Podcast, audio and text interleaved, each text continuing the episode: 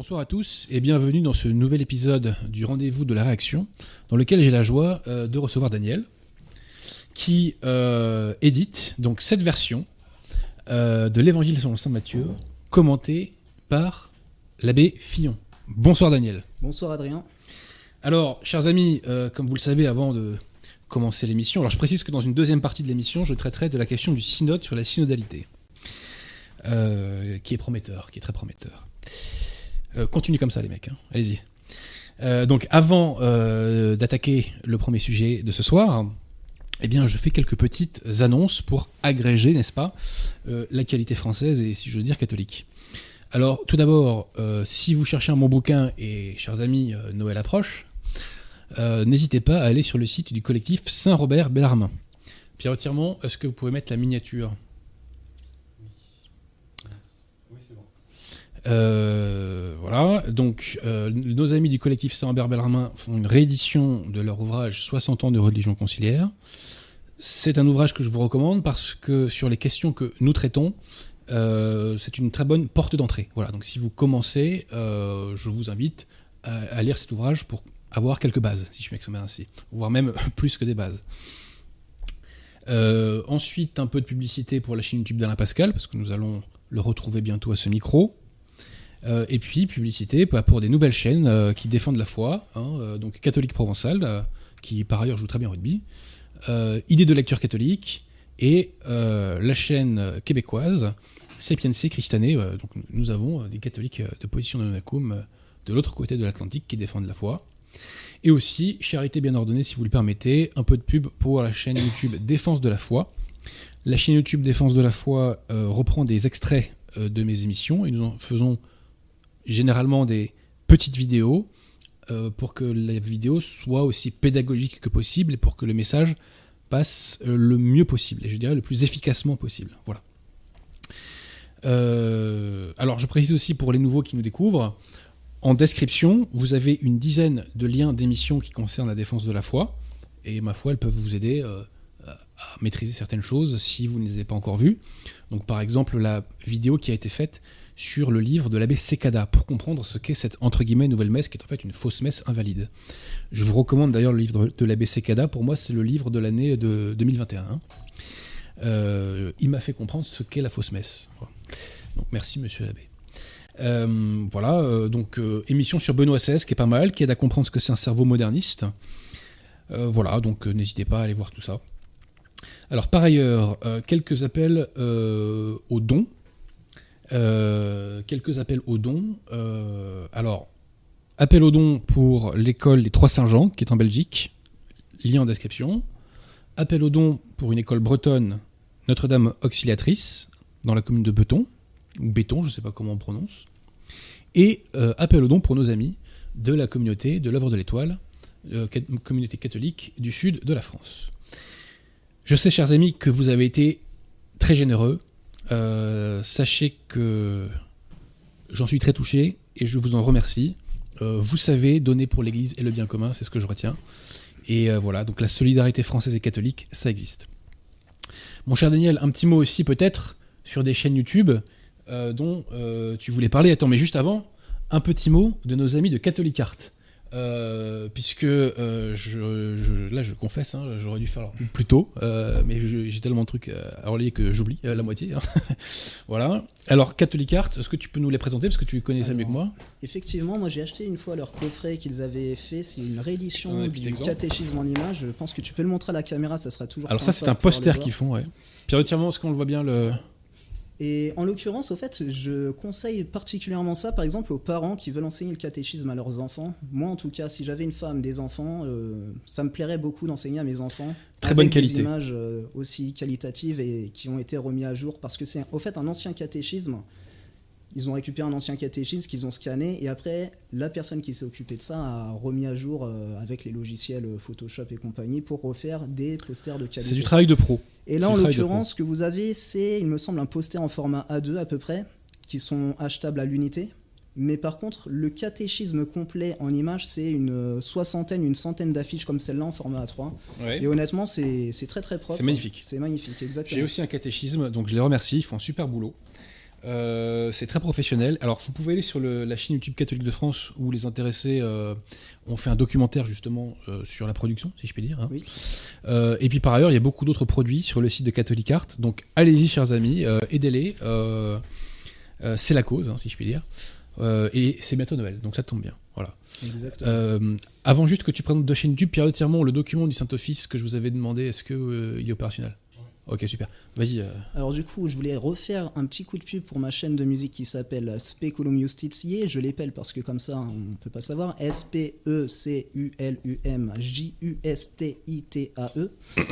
Quoi qu'il arrive, les liens sont dans la description et vous y trouverez de la musique catholique, principalement en fait de la musique, euh, je dirais classique, qui est destinée à être euh, de la musique sacrée tout simplement. Et je vous fais également une deuxième pub pour une chaîne d'une petite artiste euh, catholique qui s'appelle Fleur d'épine. Le lien est dans la description et vous y trouverez des D'une chansons- grande artiste, une grande artiste. Une grande artiste, oui, effectivement, mon ami. Ouais. Et vous trouverez sur sa chaîne des, des musiques euh, catholiques et à la fois, on peut dire un petit peu contre-révolutionnaires. Voilà. Impeccable. euh, ok. Alors, avant de commencer, quelques petites mises au point par rapport à des émissions précédentes. Tout d'abord, euh, au sujet de l'émission sur Jean-Paul Ier, quelques petites rectifications factuelles. Euh, concernant le cardinal Villot, j'ai oublié de préciser qu'il n'était pas un vrai cardinal, hein, parce qu'il avait été fait entre guillemets cardinal par Montigny Paul VI. Deuxièmement, concernant Nicodème, j'ai dit qu'il était patriarche de Moscou, c'est faux, c'est inexact. Il était haut placé dans la hiérarchie, mais il n'était pas patriarche.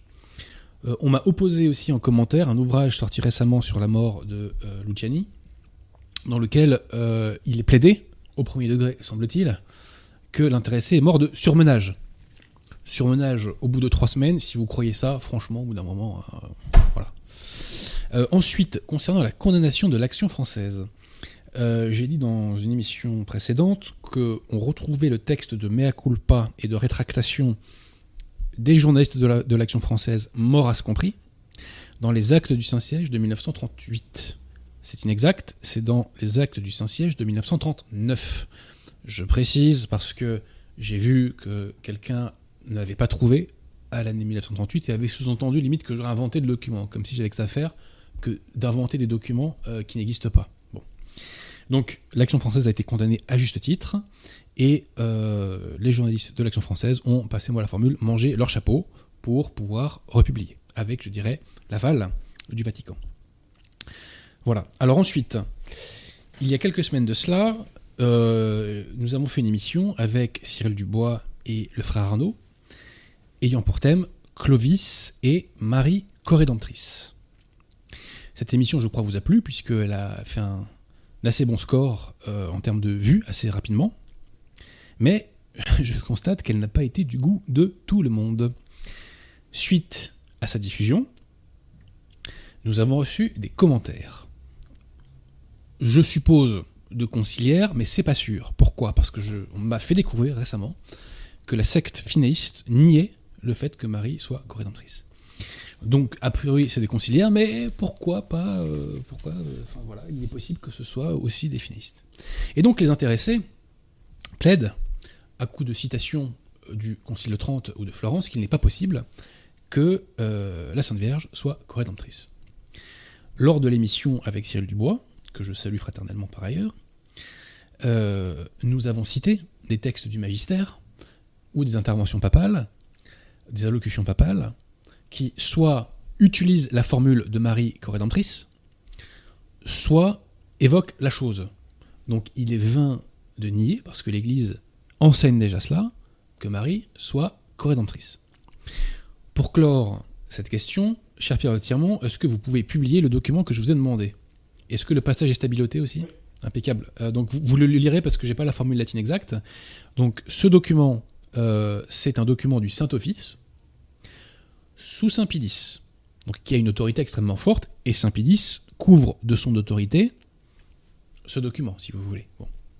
Eh bien, dans ce document, la formule Marie corédemptrice est utilisée purement et simplement. Est-ce que vous pouvez lire en latin, cher Pierre de Tirmont euh? Bah, euh, Phonétiquement, quoi. Allez-y, quoi. Corredemptricis nostre euh. Bah, c'est parfait, c'est parfait. Enfin, c'est presque parfait. Voilà. Voilà, donc il est incontestable que Marie soit corédemptrice. Pourquoi? Bah Parce que l'Église l'enseigne déjà, tout simplement. Euh, un rapide mot sur le dernier texte de l'abbé Vigano, qui est sorti il y a deux semaines. Texte intéressant, puisque c'est un échange entre une sœur religieuse, cloîtrée, et l'abbé Vigano. Et la sœur, dans son texte, pose la question François est-il pape? A-t-il déjà été pape? Vigano ne répond pas à cette question. Mais en tout cas, il accepte que cela soit publié sur son site et il accepte que la question soit posée. Et je dirais qu'il l'intègre à son univers mental et donc il permet la diffusion de cette question. Bon. Ce qui est intéressant dans ce texte, c'est que donc Vigano répond euh, à la sœur, avec des arguments qu'avant lui, seuls les CD vacantistes ont employés. Et ensuite, il dit, mot pour mot, que les paroisses diocésiennes conciliaires ne sont pas l'Église. Voilà. Qui a dit ça avant lui à part des CD vacantistes donc prions pour lui, prions pour qu'il euh, dise un jour euh, l'intégralité, je dirais, de la vérité. Et pourquoi pas, si c'est la volonté du bon Dieu, ben, ma foi, pourquoi pas qu'il se fasse sacrer, sait-on jamais, sait-on jamais. Bon. Voilà, bah, mon cher Daniel, on peut attaquer euh, si tu es prêt. Eh ben écoute, euh, oui, allons-y. Alors d'abord, explique-nous ta démarche. Pourquoi avoir réédité cet évangile? Alors, avant Selon saint Matthieu, Peut-être d'expliquer commenter par pourquoi l'abbé je l'ai réédité, peut-être déjà me présenter, parce que je pense qu'il n'y a pas beaucoup de monde qui me connaît. Relativement, vous connaissez pas Daniel euh Ouais, je pense Incroyable ça, incroyable. Faut voir vos classiques, euh, Pierre. Et euh, ben, je, vais- la faire très brève. hein. C'est c'est tout simplement, en fait, je suis un catholique qui s'est converti il y a trois ans et dans mon temps libre, j'aime bien faire des rééditions de livres catholiques. Et du coup, à l'instar des éditions Vox Gallia, des éditions Altitude. J'interromps Daniel pour lui rendre hommage. Que c'est quand même grâce à toi, mon cher Daniel, Oui, qu'on a ce livre fantastique de Saint-Alphonse de Ligorie, Victoire des Martyrs, effectivement, oui. qui a été publié, je crois, chez nos amis du CSRB. Enfin, c'était une collaboration avec eux, je crois, non Oui, c'est ça. Et c'est un livre extraordinaire, extraordinaire, qui renforce votre état de grâce, vraiment, parce que ça vous donne pas envie de chuter quand vous lisez ça, hein, concrètement. C'est des livres sanctifiants, comme on dit. Exactement, voilà. Et peut-être un jour reviendras-tu nous parler des martyrs japonais. Va Peut-être, savoir, peut-être. va savoir. C'est la providence hein, qui permettra peut-être. On verra plus tard, comme on dit. Je me permets, Daniel, de Je parler près du micro. À peu. parler près du micro, d'accord. Mais vas-y, reprends, mon cher Daniel.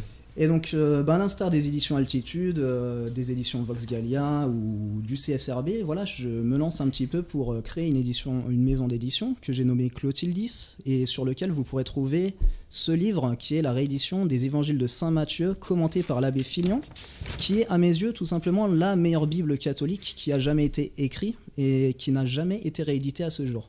Mais avant de vous parler plus en détail de l'ensemble, euh, de l'ensemble du contenu du livre, je vais plutôt vous, vous présenter un petit peu la démarche qui m'a conduit à vouloir faire cette réédition. Tu sais, mon ami Adrien, les ordinateurs, ça existe à peu près depuis les années euh, 40, quelque 40, chose comme ouais. ça. C'est ça. Seconde guerre mondiale. ouais. Et les logiciels de traitement, de traitement de texte sont arrivés dans les années 70. Avant ça, on va dire que les imprimeries, tu vois, ça fonctionnait avec un autre, une autre méthodologie. Depuis qu'on peut tout remettre au propre une bonne fois pour toutes et faire des PDF bien propres et les imprimer, ben c'est, on est déjà à Vatican II quoi. Donc on n'a jamais eu une église euh, forte qui mettait en promotion des livres purement catholiques, etc. Et quand on se convertit, il y a un passage, et il y, a- il y a un moment où on se dit, ben, il faut que je lise la Bible. Je pense que ça, ça arrive Ouais, à tout le monde. oui. Voilà. Et d'ailleurs, c'est pour ça que beaucoup de fois, on t'a demandé dans les questions en commentaire, mais quelle Bible acheter? Quelle Bible acheter? oui, Quelle Bible acheter? Tout à fait. Et ben à l'époque, moi, quand ça m'est arrivé cette euh, question, enfin quand cette question je me suis posée, je suis parti dans les librairies religieuses catholiques sur Paris et je me retrouve devant le rayon un peu naïvement en me disant va y avoir, euh, ouais, bien entendu. Ouais, on se comprend. Je me retrouve euh, face à des multitudes, euh, on va dire, de livres différents. Ils avaient pas glissé le Coran à côté, non? Ils avaient pas. Non, peut-être pas, on va euh, peut-être pas aller jusque là. Mais livre, ceci hein, dit, bon, il y a des livres de développement personnel qui contiennent des choses qui sont absolument Voilà. pas catholiques. Bref, on se comprend. Et qu'est-ce que je disais? Donc, on se retrouve. Moi, je croyais naïvement que j'allais pouvoir acheter l'évangile de Saint Matthieu à part, avec, euh, je sais pas, les commentaires de tel abbé, de tel abbé qui était, euh, on va dire, euh, avant Vatican II ou quoi que ce soit. Je m'attendais à pouvoir acheter ne serait-ce que des livres de l'Ancien Testament mis à part. Par exemple, le livre d'Isaïe, le livre de la Genèse, etc., etc. Et en réalité, quand on est dans les rayons, on trouve énormément de Bibles de 3000, euh, tu sais, des grosses Bibles de 3000 pages, Oui, à peu tout à près fait. comme ça, avec très peu de commentaires, écrits en tout petit, sur du papier ultra fin, et généralement, c'est des livres qu'on ouais. achète et on lit pas grand chose à l'intérieur. Généralement, après, ça dépend vraiment des, des personnes, mais la plupart du temps, c'est des livres qui servent à décorer plus qu'autre chose. Et en partant de là, euh, je me suis posé la question, dans le tas, c'est lesquelles les bonnes Bibles catholiques? Donc, tu avais déjà fait la promotion à ce micro-là, tu avais parlé de la Bible Glaire, si tu te souviens bien. Oui, tout à fait, oui. Et cette Bible-là, ben, c'est peut-être la seule Bible catholique qui a été rééditée à ce jour qui tient, les, qui tient la route, comme on dit. Euh, je peux penser aussi à la Bible Crampon, mais je vais vous présenter des arguments au fait où je suis pas fan de la Bible Crampon, je vais vous expliquer pourquoi. Et ben après, euh, passer ces deux Bibles-là, euh, honnêtement, il n'y a pas grand-chose. En l'occurrence, par contre, il y a beaucoup de Bibles conciliaires, quoi, on va dire ça comme ça. Et Dont on ne dira pas certains acronymes qui sont blasphématoires. Hein. Oui, on va, on, va plutôt les épeler. Et la première Bible qui nous vient en tête, ben, celle qui est la plus connue chez, chez les modernistes, c'est la TOB, la traduction œcuménique biblique où celle-là, par exemple, c'est une Bible qui est censée être coécrite entre des catholiques, des protestants et des schismatiques orientaux, à savoir des orthodoxes. ils sont très fermés d'esprit, ils ont même pas mis de musulmans et de bouddhistes. Quoi. ils sont, très fermés d'esprit. Ils sont rigides, ils sont rigides. C'est pour la prochaine édition peut-être. Ils sont rigides. Voilà. c'est pas impossible. Hein. On, est qu'en 2022. C'est vrai, c'est vrai. Voilà. On va voir les nouveautés qui vont arriver plus tard. Ceci dit, cette Bible, tu t'en doutes, quand ils ont besoin de faire un compromis, à ton avis, c'est de quel côté qu'on fait le compromis? Bah, Pas du bon. Voilà, on est d'accord. Mm. Mais justement, j'ai des textes avec des traductions qui sont un petit peu bancales, où on va voir à quel point, des fois, elles font des compromis qui sont euh, à la limite de l'hérésie, quoi, à la limite blasphématoire par certains endroits. Et après, bon, bah, si, vous, si vous allez voir les autres Bibles qui sont disponibles, vous allez voir généralement d'autres Bibles qui sont soi-disant plus sérieuses, comme la Bible de Jérusalem, qui a été écrite par les dominicains, mais qui présente également les mêmes défauts que la TOB, la traduction œcuménique biblique. C'est pareil pour la traduction officielle liturgique. Donc voilà, toutes ces Bibles un petit peu qui sont disponibles, généralement, le texte qui est dedans, non pas qu'il est faux à 100%, mais il y a certains passages où c'est vraiment problématique. Et je te passe encore les, Bibles un petit peu farfelues. Je ne sais pas si tu es au courant que ça existe, mais il y a là The Bible. Est-ce que tu connais The Bible? De nom. Parce que c'est tout simplement une Bible écrite en langage de Jones pour attirer les jeunes euh, dans l'église, quoi. Bah, c'est bien connu quand Avec des Sissi la famille, des euh, gros. Exactement, voilà, peut-être. Je sais pas, j'ai pas acheté, j'ai pas acheté la Bible, j'ai pas fouillé euh, le contenu, mais enfin bon, voilà. T'imagines que quand on désacralise les Écritures saintes, ça donne pas envie de les lire comme des Écritures saintes. Et puis on voit tout le respect qu'on les intéressait pour euh, les Saintes Écritures. Exactement. Alors juste une chose, Daniel, avant que tu continues, précisons que on peut acheter ta version, enfin l'édition de la Bible commentée par l'abbé Fillon sur ton site euh, Pierre Tirmont, c'est quoi l'adresse du site Pardonnez-moi. C'est ça. Alors on a mis... Et on a mis en description euh, le site de Daniel pour que vous, pourriez, pour que vous puissiez vous la procurer. C'est ça. Le livre, il est disponible à 25 euros plus 5 euros de frais de port. Donc c'est un euh, très beau livre. Hein. Un très beau cadeau de Noël. Et, c'est un très beau livre, très agréable au toucher. Euh, donc très beau. Et j'ai pour habitude de dire qu'un livre c'est une présence. Tu vois. Et ça c'est vraiment un très très beau livre, vraiment. Vraiment bien foutu. Vraiment euh, beau travail, mon cher Daniel. Beau travail. Mais vas-y, je t'ai coupé, mais il fallait préciser et on répétera. Euh, on répétera à la fin parce que je bien te, près du micro aussi. Je te présenterai, euh, je te présenterai à la fin un petit peu le contenu du livre et pourquoi la Bible Filion. J'ai dit que c'est la meilleure Bible. Oui. Et je te présenterai ça après. Je vais plutôt là cibler en fait des petites problématiques. tu sais, dans la fameuse TOB, la traduction ouais. biblique. Par exemple, quand on va dans le chapitre 11, euh, verset 2 du livre d'Isaïe, donc c'est un livre de l'Ancien Testament d'un prophète qui s'appelle Isaïe. Et vous aviez dedans, c'est le passage scripturaire qui sert de fondement aux dons du Saint-Esprit parce qu'ils sont énumérés à l'intérieur et ils sont au nombre de sept. Donc on a le don de sagesse et d'intelligence, le don de conseil et de force, le don de science et de piété, et on a le fameux don aussi de crainte du, euh, de crainte du Seigneur. Ça, ce sont les sept dons qui sont énumérés à l'intérieur. Je peux même vous le faire selon la Vulgate. Euh, je vous le fais rapidement. Et requiescet supereum spiritus domini, spiritus sapientiae et intellectus, spiritus concilii et fortitudinis, spiritus scientiae et pietatis, et trepebliteum spiritus timoris domini. Donc ça, c'est le texte, on va dire, de la Vulgate sur laquelle s'est basé après l'abbé Filion pour traduire, on va dire, euh, le texte biblique. En revanche, quand on prend les Bibles comme les Bibles modernistes, on va tomber sur des choses comme celui-là. Sur lui reposera l'esprit du Seigneur, esprit de sagesse et de discernement, donc on en a deux, esprit de conseil et de force, on en a quatre, esprit de connaissance et de crainte du Seigneur. Donc dedans, l'esprit de piété, il a complètement disparu, il n'existe plus à l'intérieur. C'est assez, assez bizarre, mais c'est comme ça. Donc les conciliaires ont un don en moins quand ils sont confirmés. Hein. Enfin, je crois qu'ils ne sont pas confirmés d'ailleurs. Mais bon, d'ailleurs, c'est plutôt ça le cas, mais, c'est encore autre chose. C'est pareil après si vous prenez les autres bibles comme la Bible de Jérusalem, c'est pareil dans la traduction officielle liturgique. Alors, mais ça, c'est une amputation aberrante quand même. Hein. C'est une imputation C'est totalement c'est aberrante. une hein. amputation. Je connais pas la raison. Personnellement, j'ai peut-être une petite hypothèse qui, que je vais exposer tout à l'heure. Mais j'ai pas forcément la raison pour laquelle, parce que c'est, tu sais, la science liturgique qui est une science que normalement c'est des clercs qui s'y consacrent à temps Tout plein. fait. Et moi, je suis un simple laïc, donc euh, je ne fais que de faire le constat. On va dire. on va On dire fait ça beaucoup de constats. Et donc, qu'est-ce qu'on trouve dans la Bible Filion? Et l'esprit du Seigneur se reposera sur lui, l'esprit de sagesse et d'intelligence, l'esprit de conseil et de force, l'esprit de science et de piété, là il est apparent, et il sera rempli de l'esprit de crainte du Seigneur. Vous prenez la Bible claire, c'est exactement la même traduction, pratiquement mot pour mot, il y a peut-être deux mots qui s'inversent, etc. Mais en tout cas, il y a la présence des sept noms. Et bien ça, tu vois, moi je trouve que c'est un petit peu problématique, dans le sens où normalement, ben, on devrait retrouver ces sept dons euh, Ouais, même évident. dans les Bibles, c'est évident, voilà. C'est juste, euh, bon bah c'est disparaît. C'est pour ça que c'est pour ça. Mais des exemples comme ça, si tu veux, j'en ai une dizaine. Je vais t'en présenter juste trois pour éviter de Ouais. faire une émission trop longue et indigeste. Mais c'est très intéressant. On va on va continuer par exemple. Mais il est bon quand même de savoir que ces gens-là ont, ont tout souillé et tout dégradé, tu vois, qu'ils se sont attaqués à tout, même aux Écritures. Quoi. même aux écritures. Ils sont attaqués au sacrement, euh, à la doctrine bien entendu, etc. Et même aux Écritures. Euh, je te prends un deuxième exemple. On va prendre Isaïe chapitre 7 verset 14. Ce chapitre-là, c'est la prophétisation de la nativité virginale de notre Seigneur Jésus-Christ. En latin, ça donne Ecce Virgo concipiet et pariet filium et nomen eius et Emmanuel. Je pense que tu vois à peu près le, le passage. Qu'est-ce qu'on a dans la traduction œcuménique biblique Alors dedans, je te répète, hein, Ecce Virgo concipiet.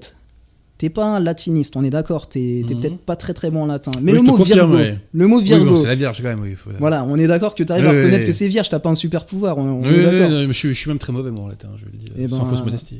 Et ben voici comment ils traduisent ce passage-là dans la traduction œcuménique biblique. Voici que la jeune femme est enceinte et enfante un fils. Donc tu vois, la vierge passe à une jeune femme. Et dans d'autres passages, c'est jeune fille, ça dépend vraiment, ça dépend Ouais. vraiment. Ça dépend, ça dépend au fait euh, de la version quoi, de, de la version moderniste. Par contre, qu'est-ce qu'on Mais trouve le mot vierge leur écorche la bouche, semble-t-il. Voilà. C'est une traduction qui est faite pour être en compromission avec les protestants, etc. Alors dans la bouche d'un catholique, on va dire Il nie euh, l'Immaculée euh, euh, Conception, pas forcément l'Immaculée Conception, mais la virginité perpétuelle de la très sainte Vierge Marie est niée, oui, par certains protestants, oui. Ah bah tu sais que pour bah, certains, On a la réponse. Hein. pour certains protestants, Jésus a des frères et des sœurs. C'est bien évident. Ouais, ouais. Alors que quand notre Seigneur euh, donne la très sainte Vierge Marie à Saint Jean, il aurait, il aurait pas pu le confier à un de ses frères et à une de ses sœurs, quoi. Hmm. On va dire que Non, non, non, ça mais semble, euh, ça semble logique. Ouais, non, mais c'est vrai qu'effectivement, ouais. Donc ça penche du mauvais côté, comme tu disais. Voilà, ça penche toujours du mauvais côté, mais ce qui est normal, c'est un esprit de compromission pour, on se dit, on va être gentil avec les protestants, comme ils voient qu'on est gentil avec eux, ils vont devenir catholiques, on va se tenir la main, etc. Et Moi, c'est pas la meilleure euh, vision que je vois euh, pour faire des conversions, mais bon, ça, ça les regarde, euh, ma foi. On en reparlera, tiens, tout à l'heure d'émission, tu verras. Et euh, qu'est-ce que je te disais? Voilà, pour les protestants, c'est très certainement convenable. Nous, pour les catholiques, on a envie de défendre la très sainte Vierge. Et dans ce passage-là, bien entendu, il est fait référence à la très sainte Vierge Marie quand on dit qu'une Vierge enfantera. Dans la TOB, tu sais, il y a des notes de bas de page. Et sur ce, sur ce verset-là spécifiquement, la note de bas de page commence par probablement l'épouse du roi, en faisant référence à la jeune femme. Donc on ne dit même pas que c'est la jeune euh, que la jeune femme en question, c'est la très sainte Vierge Marie. Par souci, on va dire, d'honnêteté intellectuelle, derrière, ils annoncent que la Septante, une autre version de la Bible dont je parlerai un petit peu après, ils annoncent que la Septante, elle, a traduit le mot vierge par parthénos et donc le renvoie à la très sainte Vierge Marie. Je ne sais pas si tu m'as suivi, mais en tout Oui, cas, oui. la Septante avait très bien lu euh, la très sainte Vierge Marie. Ceci dit, c'est bizarre de présenter une fausse information en premier en mettant un probablement. euh, Et probablement à l'arrache en bas de page. voilà, exactement. Et par la suite, euh, par contre, les autres, ils ont vu la très sainte Vierge Marie, mais ils sont un peu à l'ouest, quoi. Tu vois, c'est c'est un petit peu l'effet que ça me donne et bah, ça nous fait un petit peu euh, grincer les dents, quoi, comme on dit. Et tout à l'heure, je t'ai dit, euh, je sais pas d'où est-ce qu'ils ont sorti leurs textes. En tout cas, ils se basent sur des textes écrits en hébreu et ils le retraduisent, ils le retraduisent en fonction du texte hébreu qu'ils ont sous les mains. Et dans le texte hébreu, il est vrai que dans ce passage-là, le mot vierge, c'est le mot alma. Et le mot alma en hébreu, il veut dire jeune fille, jeune femme. Et c'est pour ça que mot à mot, ils traduisent. Ceci dit, on a un très grand saint dans l'Église catholique, d'ailleurs un docteur de l'Église catholique, qui, à un moment de sa vie, je parle bien sûr de Saint Jérôme, hein, celui Ouais. l'auteur de la Vulgate, bien, bien entendu, je vais peut-être le nommer avant, qui a eu la mission par euh, le pape Saint Damas Ier de, ben, au fait, de simplement euh, compiler les textes bibliques et de les traduire en latin. Il faut savoir qu'à cette époque-là, on peut considérer que l'ensemble de l'Ancien Testament est écrit en hébreu et que l'ensemble, l'ensemble du Nouveau Testament est écrit en grec, sauf éventuellement peut-être Saint Matthieu qui écrit initialement, peut-être, on n'est pas sûr et certain, en, soit en hébreu, soit en araméen. On n'a pas vraiment de certitude à 100%. Et c'est pour ça que ben, tu te mets à la place de Saint Jérôme.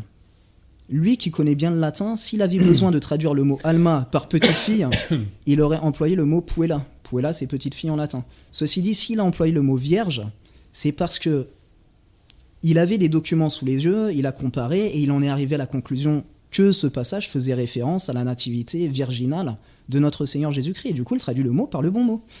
Je ne sais pas pourquoi, 1500 ans après, on se dit on va tout retraduire et on revient en arrière en incluant des, choses qui. Quel, était, quel, était, le problème quel, était le problème, exactement. Mais bon, euh, souvent, euh, on a des problèmes avec la très sainte Vierge. Voilà. Quand on n'est pas catholique, bien entendu. Quand on Mais tu sais de même que Bourgogne avait expurgé la fausse messe de tout ce qui choque les protestants, et bien de même, les conciliaires expurgent des écritures tout ce qui gêne les protestants, ou pourquoi pas schismatiques orientaux, qui par ailleurs sont également hérétiques. Et j'ajoute juste une chose, c'est que quand je dis que Saint Jérôme, il a eu des textes à côté de lui, il a eu notamment très certainement pour faire sa traduction la Septante. La Septante, c'est l'Ancien Testament traduit en grec dans les années à peu près moins 150 avant Jésus-Christ. Et c'est une Bible qui fait un petit peu référence parce qu'elle a très bien été conservée. Et la légende ou la tradition, je ne sais, pas, je sais pas quelle est la part de vérité, c'est qu'elle a été écrite par 70, 70 euh, euh, érudits, quoi, 70 euh, sages de l'époque, et que les 70 ont fait une traduction de leur côté, et sont tous arrivés au même résultat quand ils, sont, euh, quand ils ont sorti, euh, qu'ils ont comparé leurs résultats. Quoi. De là, ils en ont conclu que c'était un miracle, que ça venait de Dieu et que euh, on, peut, on peut le penser comme ça. Ça, c'est quelque chose. Je vais prendre un autre exemple pour te montrer que des fois, ça peut être aussi un petit peu, ça peut diminuer au fait le, le côté génial que peut avoir Dieu. Parce que je sais pas si tu as remarqué, mais l'Ancien Testament, enfin, je suppose que tu as remarqué, L'Ancien Testament. Je le connais pas par cœur. Hein. J'imagine, j'imagine. Hélas. Bah, en plus, il n'y a pas beaucoup de Bibles catholiques à lire, donc euh, ça aide pas. L'Ancien Testament, il contient plein de préfigurations de ce qui va se passer ensuite dans le Nouveau Testament.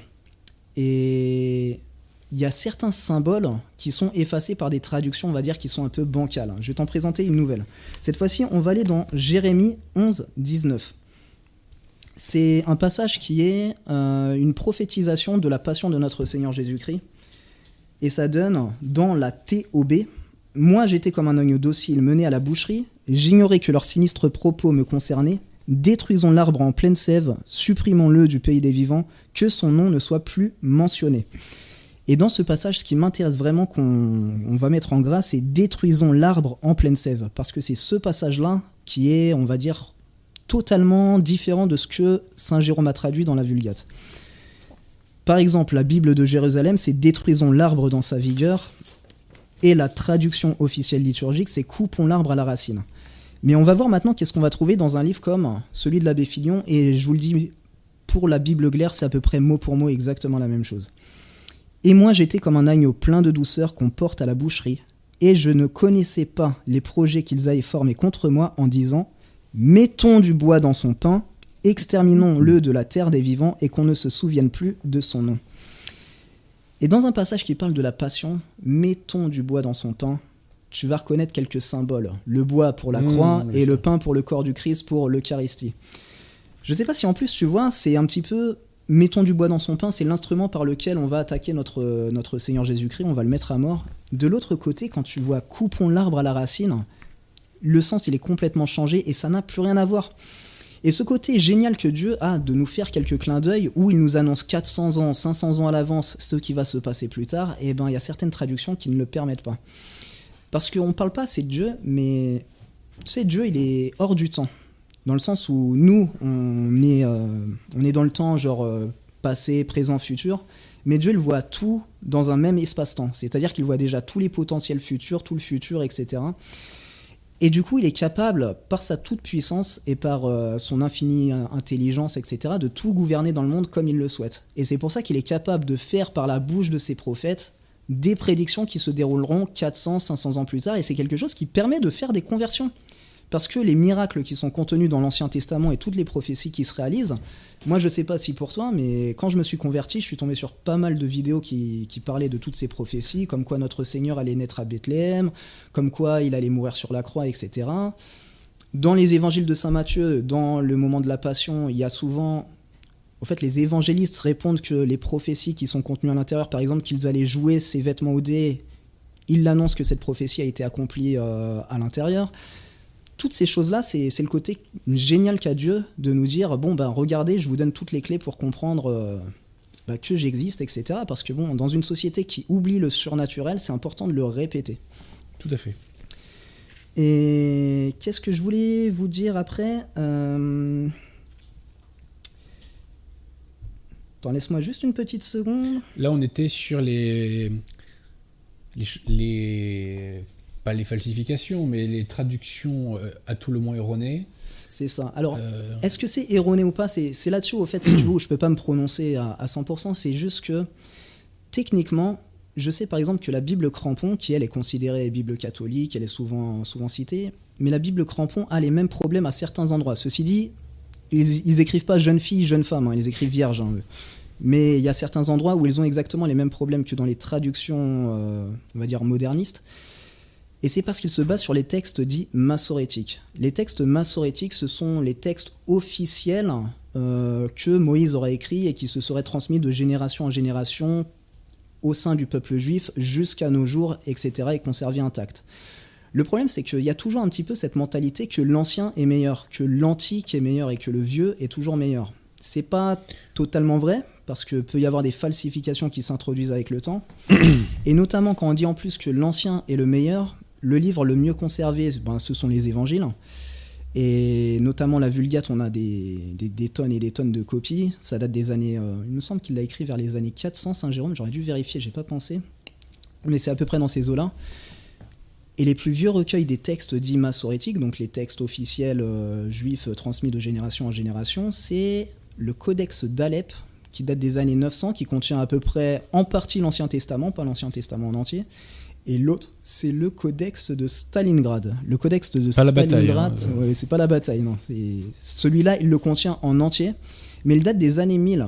Donc même le côté un petit peu antique, eh ben, je suis désolé, c'est pas forcément le, c'est pas forcément plus vieux, étant donné que, ben, entre temps, il peut s'introduire des falsifications. Est-ce que tu connais Saint Justin euh, Euh, oui, alors je connais Saint-Justin grâce à Monsieur Arnaud Dumouche, puisque Monsieur Arnaud Dumouche me disait que Saint-Justin plaidait pour la liberté religieuse, alors que c'est tout l'inverse. Euh, Jonas Dorman le démontre dans ses Eh bouquins. ben, tellement il Voilà. se plaignait pour la liberté religieuse. il plaidait, il plaidait pour. Il plaidait, pardon. Lol. Pardon. Tellement Voilà. il plaidait pour la liberté religieuse qu'il euh, aussi se plaignait de la falsification que certains rabbins introduisaient dans les textes euh, sacrés, tout simplement.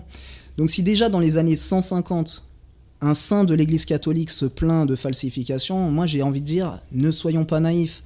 Il peut y avoir des choses qui ont été substituées et c'est humain, le péché originel existe et il y a des personnes qui sont prêtes à tout pour faire passer leurs idéologies un saint normalement de l'Église catholique, il préfère mourir que de, de mentir. On va dire ça comme ça. Donc euh, il y a certaines personnes, on peut leur faire confiance, et il y en a d'autres, moi, je ne leur fais pas confiance tout simplement. Et je ne vois pas pourquoi. Ben, on va revenir sur quelque chose qui a déjà été approuvé par l'Église. Alors, je vais expliquer un tout petit truc sur la Mais parce Vulgate. qu'il faut, il faut parler euh, aux, aux nouvelles générations, mon cher Daniel. Il faut Exactement, faire un avec The Bible, voilà. du langage de Jones. Voilà. Voilà pourquoi. euh, Il y a le pape euh, Saint Pie V. Tu connais le pape Saint Pie V? Ouais, quand même, Oui. Au Concile de Trente, il a décrété la supériorité de la Vulgate. Mais c'est une supériorité qui est... Parce qu'après, il y a des gens qui sont allés voir, ils ont dit, non mais comment ça se fait que le texte, on va dire plus vieux, dépasse, on va dire, le texte original Il y a quelque chose qui va pas. Et c'est le pape Pie XI ou Pie XII, j'ai- plus la référence, mais c'est le pape Pie XII, je pense, qui répond à cette problématique il dit, ce n'est pas tant que le pape Pie V a, a décrété la supériorité sur le contenu, c'est qu'il a décrété la supériorité juridique au sein de l'Église. Quand, entre les années 400 et les années 1500, avant que le protestantisme apparaisse, on a toujours utilisé dans le côté liturgique les textes de la Vulgate, il en a conclu sans aucun problème qu'ils ne contiennent aucune erreur, qu'ils ne peuvent pas, euh, on va dire, errer dans la foi, et que du coup, la Vulgate a une supériorité juridique. Et cette volonté de s'écarter des traductions liées à la Vulgate, c'est toujours un esprit un petit peu de rébellion vis-à-vis de l'Église. quoi.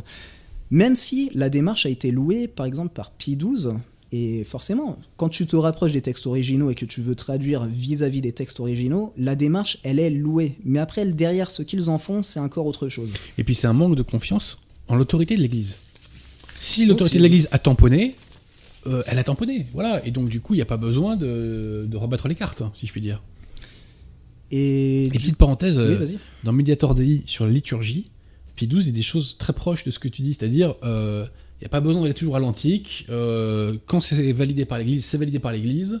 Et voilà, il n'y a pas besoin toujours de remonter euh, toujours dans le temps. Exactement. Après, les versions originales sont utiles quand des fois on a besoin d'une précision supplémentaire. Bah, par exemple, la traduction en latin, forcément, quand tu vas traduire un texte, tu peux imaginer que tu as un petit peu de perte d'information d'une langue à l'autre. C'est pas forcément évident de traduire de l'hébreu vers du latin. Et donc, quand tu peux consulter les textes sources, cela te permet de, par exemple, s'il y a un mot qui est ambigu dans une langue et qui ne l'est pas dans l'autre, et ben tu vas retrouver le sens. Mais à part ça, généralement, euh, la vulgate suffit amplement. Et je pense que j'en ai fini pour présenter un petit peu les, on va dire les problèmes de traduction qui sont liés à l'intérieur euh, des bibles modernistes. Moi, c'est qu'une hypothèse, hein, ça vient des traductions massorétiques, mais après, ça peut être, ça peut être autre chose. hein. Mais ça, euh, ce sont des clercs normalement qui doivent fouiller et, et expliquer ça plus en détail. Et du coup, euh, tu voulais dire quelque chose? Non, non, mais euh, on va peut-être faire des petites citations de la, Oui, exactement. Bah, je voulais présenter l'intérieur du livre. Ah bah ouais, vas-y, vas-y, vas-y. vas-y. non, mais vas-y, commence. Ah non, non, non, non, il vaut mieux, je pense, d'abord. Euh. Euh, je sais pas si on va voir la caméra. Pierre Tirement, est-ce que. Ah oui, parfait. En fait, l'ouvrage, je l'ai réalisé à 100%, et si vous regardez un petit peu plus en détail, attendez, je vais essayer de cibler, voilà, vous voyez qu'il y a, on va dire, d'un côté le texte en latin, d'un côté le texte en français, les deux sont mis en vie à vie, et vous avez les commentaires de l'abbé Filion qui vous permettent d'avoir les clés de compréhension des versets et de ne pas partir dans une interprétation, on va dire, euh, personnelle, tout simplement. Parce que ça peut être un petit problème, euh, ça peut être un petit problème. euh, Ah bah oui, c'est un petit problème qui nous a fait Martin Luther. Donc, oui, oui. Martin Luther, mais même des personnes plus récemment, on va dire. Ouais. Donc, donc euh, voilà. Et forcément, quand j'ai découpé l'ensemble du texte, j'ai fait en sorte que ça soit agréable à lire. C'est-à-dire que quand vous avez, par exemple, le chapitre 15 et les versets 1 à 8, les commentaires qui sont en dessous concernent les mêmes commentaires. Vous n'avez pas besoin de tourner les pages pour, euh, pour récupérer euh, le bon contenu. Et puis voilà, quoi. Après, ça vous permet de voir aussi le contenu qu'a qu'a produit l'abbé Filion. Ah oui, et tu sais qui Et, euh, et juste pour terminer là-dessus, en fait, il y a trois livres en un dans ce livre-là. Voilà. Il y a trois livres en un, oui, on peut faut dire bien ça. expliquer aux gens. On peut dire ça. Et tu sais que j'ai dit en début d'émission que c'était la meilleure Bible catholique. Mais tu sais que je ne suis pas le seul. hein.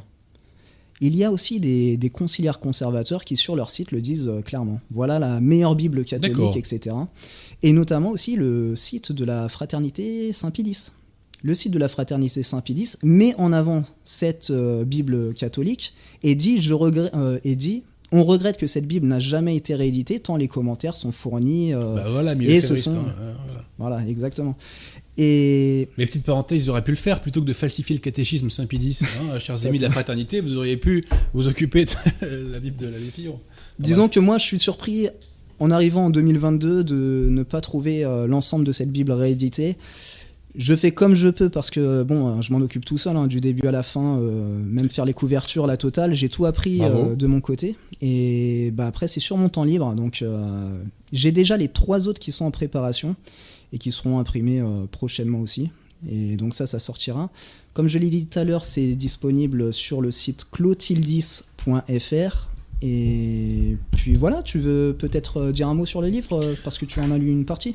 Bon, on va faire des petites citations. Ouais, vas-y. Alors d'abord, quand on me demande euh, quel est votre passage préféré euh, de la Bible, je, je réponds souvent euh, euh, sur ce, ce passage de Saint Matthieu que j'aime beaucoup, chapitre 6, verset 24-34. Pourquoi?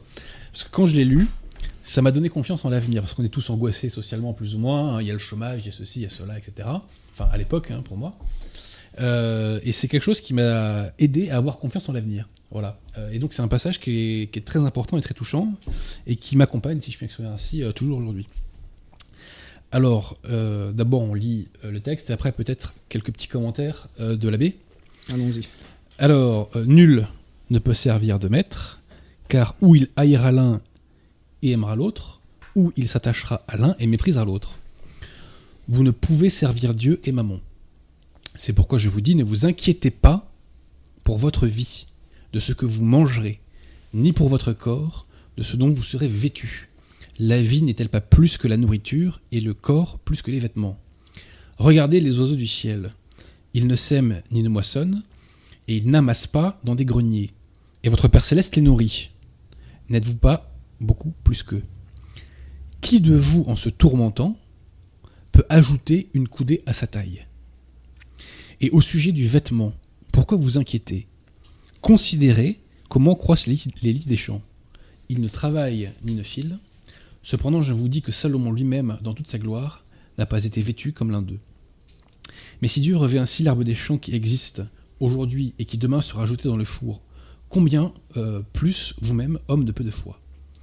Ne vous inquiétez donc pas en disant que mangerons-nous? ou que boirons-nous? ou de quoi nous couvrirons-nous? car ce sont les païens qui se préoccupent de toutes ces choses. Mais votre Père sait que vous avez besoin de tout cela.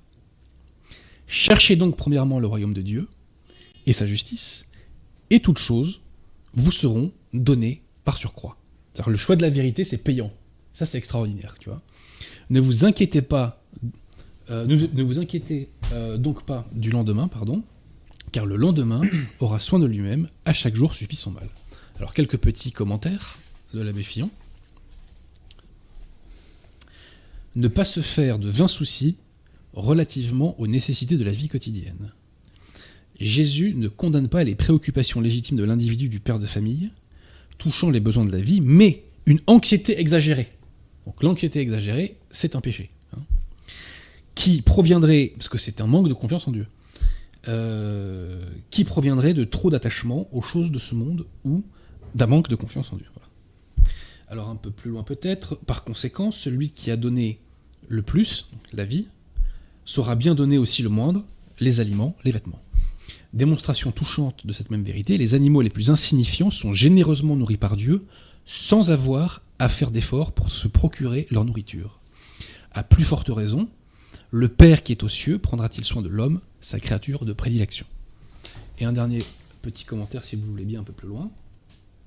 Donc, l'abbé nous dit que c'est un reproche bien mérité, puisque c'est par suite d'un manque de foi en la providence qu'un chrétien euh, se laisserait aller aux inquiétudes vaines. Donc, manque de foi en la providence qu'un chrétien se laisse aller aux inquiétudes vaines, contre lesquelles proteste le Sauveur.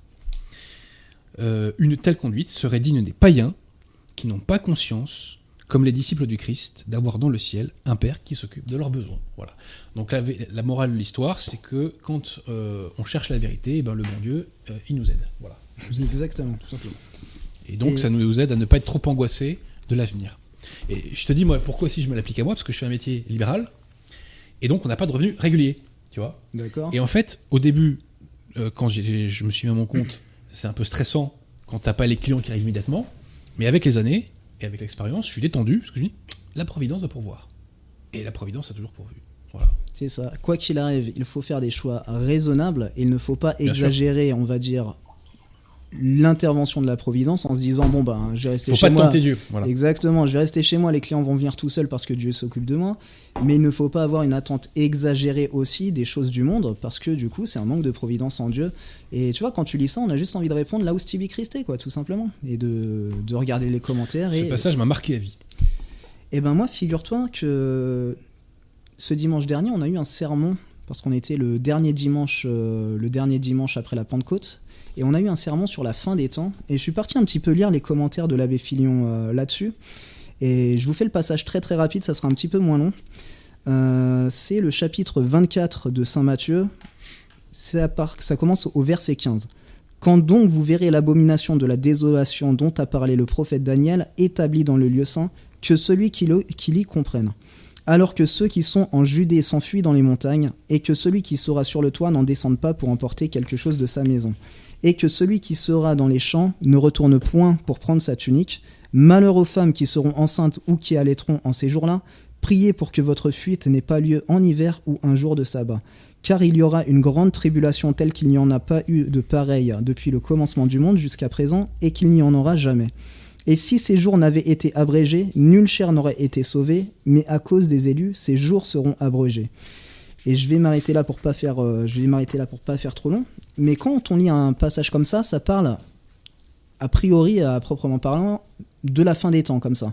Et ben on va voir après qu'est-ce que dit l'abbé Fignon vis-à-vis de ce passage. Alors, dans les notes de bas de page, au à partir du verset 15 jusqu'au verset 22, il dit la fin. D'après la majorité des interprètes, ce passage concerne plus particulièrement la destruction de Jérusalem.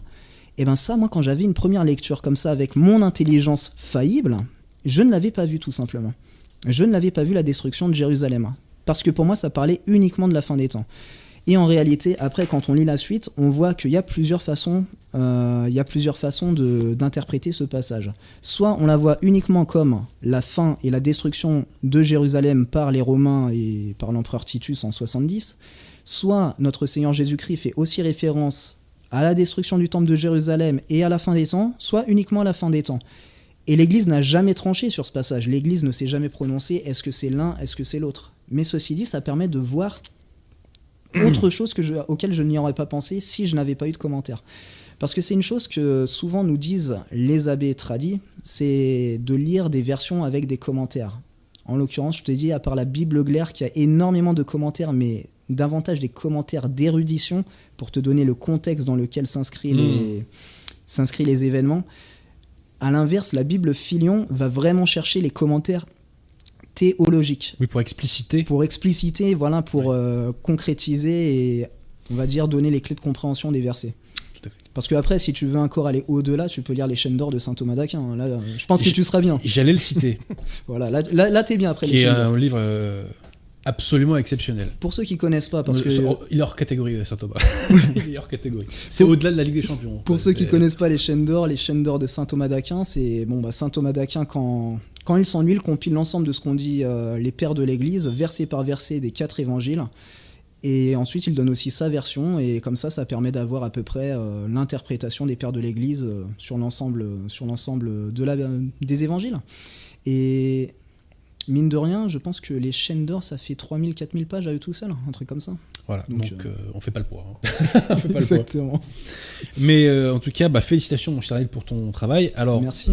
rappelons que on se procure cet ouvrage sur ton site. Oui, clotildis.fr. Éventuellement sur le CSRB aussi, je sais pas. Non, pas simplement sur mon site pour le moment. Peut-être que les prochains, mais en Oui, tout cas celui-là. on sait jamais. voilà. Parce que no- nos amis du CSRB sont.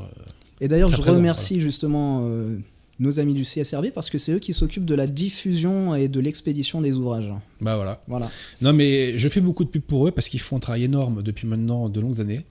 Euh, grâce à eux, des milliers de livres catholiques se sont répandus, je dirais, sur toute la France. Euh, voilà, donc il faut leur rendre hommage. Voilà. Et bien entendu, j'en profite. et les aussi- soutenir, chers amis, si vous pouvez les soutenir, n'hésitez pas. J'allais dire, je profite également pour remercier tous ceux qui m'ont aidé euh, à mettre l'ensemble de ce livre sur pied. Parce qu'on a toujours des petites demandes avec des personnes qui connaissent un petit peu les logiciels de montage, les logiciels euh, de graphisme, etc. Euh, les personnes qui aident à, à mettre en page. Donc euh, voilà, je passe un remerciement global pour, euh, pour toutes ces personnes. Ok. Voilà. Tu penses que tu as fait le tour? Moi, je pense que j'ai fait le tour là de ce que j'avais à dire. Je te remercie du coup Mais de l'invitation. C'est un plaisir, mon cher Daniel, c'est un plaisir, c'est pour la cause. Alors, si vous le voulez bien, chers amis, maintenant, on va passer au deuxième sujet du jour, qui est le très, très, très prometteur synode sur la synodalité.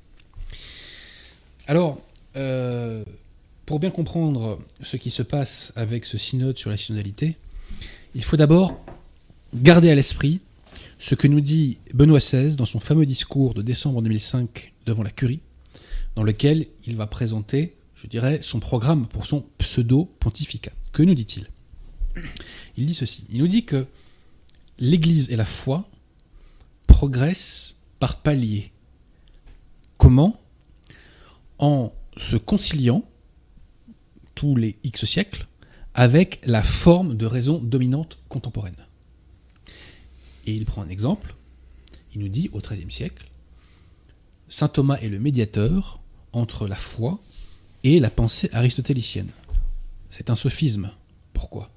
Qui dit médiation dit concession réciproque. Saint Thomas n'a fait faire aucune concession à la foi. En revanche, il a purifié la pensée aristotélicienne par, euh, je dirais, la vérité, tout simplement.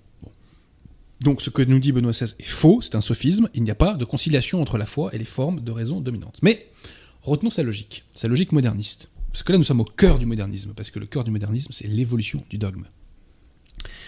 Benoît XVI nous dit, mais nous à Vatican II, on a pris la suite de saint Thomas d'Aquin. Nous avons concilié la foi avec la forme de raison dominante contemporaine, c'est-à-dire les Lumières, c'est-à-dire l'idéalisme, c'est-à-dire le personnalisme, l'existentialisme, etc. Le synode sur la synodalité, c'est le palier suivant. On concilie, entre guillemets, la foi et l'Église avec le wokisme, avec l'indigénisme, avec le LGBTisme, si je puis m'exprimer ainsi. Gardons donc ça à l'esprit. Alors, le synode sur la synodalité, techniquement parlant, qu'est-ce que c'est? C'est très curieux. C'est les gens qui nous disent être l'Église enseignante demandent à l'Église enseignée, entre guillemets, de leur dire ce qu'ils doivent faire. C'est une sorte de renversement, je dirais, de la constitution divine de l'Église. Donc on consulte les fidèles conciliaires pour qu'ils fassent remonter en haut de leur hiérarchie leurs aspirations. Voilà. Donc tout ça est synthétisé au niveau des évêchés nationaux, qui est ensuite renvoyé à Rome. Et il y a ce document que nous avons là, qui s'appelle le document de travail pour l'étape continentale, qui est la synthèse de toutes ces consultations. Voilà. Et euh, Bergoglio a annoncé euh, il y a quelques semaines de cela que le synode qui devait se terminer en octobre, je crois, 2023 de mémoire, va être allongé en 2024. Probablement pense-t-il que les esprits ne sont pas assez mûrs pour faire passer les délires dont nous allons parler dans quelques instants. Alors donc, on nous dit, page 42, alors je précise que c'est un texte qui est écrit euh, en moderniste, hein, c'est-à-dire que je traduis du moderniste en français, hein, c'est ça la grande partie de l'exercice. Euh, la consultation, j'ai oublié de vous le dire, pardonnez-moi, euh, commence sur deux questions. Première question. Comment se réalise aujourd'hui à différents niveaux, alors le mot aujourd'hui est important, car pour le moderniste, ce qui est vrai aujourd'hui n'était pas vrai hier et ne, sera pas vrai demain. Hein. Donc comment se réalise aujourd'hui à différents niveaux ce marché ensemble, on connaissait le vivre ensemble, là il y a le marché ensemble, qui permet à l'Église d'annoncer l'Évangile. Deuxième question, quel pas de plus l'Esprit nous invite-t-il à poser pour grandir comme Église, comme Église catholique, pensons donc, comme Église synodale? Donc moi je dirais pour devenir une église synodale. Ils auraient été plus francs du collier s'ils avaient écrit ça comme ça. Voilà, donc ça, ce sont les questions de base qu'on a euh, soumises euh, aux fidèles. Ça, ressemble au fondement d'une nouvelle église, hein, tout simplement. Ben, en fait, ils s'en cachent pas trop. ils s'en cachent pas trop, parce que, comme on va le voir, explicitement, ils disent qu'ils construisent une église, une nouvelle église, et explicitement, ils invitent les fidèles à se convertir. On va revenir là-dessus, vous allez voir, vous allez voir. Alors tout d'abord, page 42, on nous dit que nous sommes une église en apprentissage. Et pour ce faire, nous avons besoin d'un discernement continu qui nous aide à lire ensemble la parole de Dieu et les signes des temps. Bah oui, parce que pour franchir ces paliers dont nous parle Benoît XVI, il faut scruter les signes des temps pour faire cette fameuse conciliation avec la forme de raison dominante. Et pour cela, eh bien, le synode sur la synodalité nous propose une méthode hegelienne. La formule n'est pas nommée ainsi, mais comme on va le voir, elle est appliquée. Qu'est-ce que c'est la formule hegelienne? C'est la formule thèse, antithèse, synthèse. Nous avons une thèse, nous lui opposons une antithèse, nous conservons la part de vrai que conserve l'antithèse, nous mélangeons les deux et nous avons la synthèse. Donc thèse, antithèse, synthèse. Alors la thèse, c'est que nous, autorités conciliaires, nous sommes l'Église, prière de ne pas rire. Antithèse, c'est alors retenez ce mot de tension. L'entité, c'est les tensions. Qu'est-ce que c'est les tensions? C'est un mot qui revient très souvent dans le document. Les tensions, c'est la collision avec la modernité, si je puis dire. C'est la rencontre avec les fameuses diversités. Diversité sexuelle, diversité spirituelle, ethnique, etc. Donc nous avons la thèse, nous, autorités conciliaires, nous sommes l'Église. Nous avons l'antithèse, qui sont ces tensions. Et nous arrivons à la synthèse, qui est la synodalité. Citation, page 32 de ce document. Nous devons exploiter donc les tensions comme une source d'énergie sans qu'elles ne deviennent destructrices. Ce n'est qu'ainsi qu'il sera possible de continuer à marcher ensemble. C'est pourquoi l'Église doit aussi donner, on arrive à la synthèse, une forme et une manière synodale de procéder. Page 35.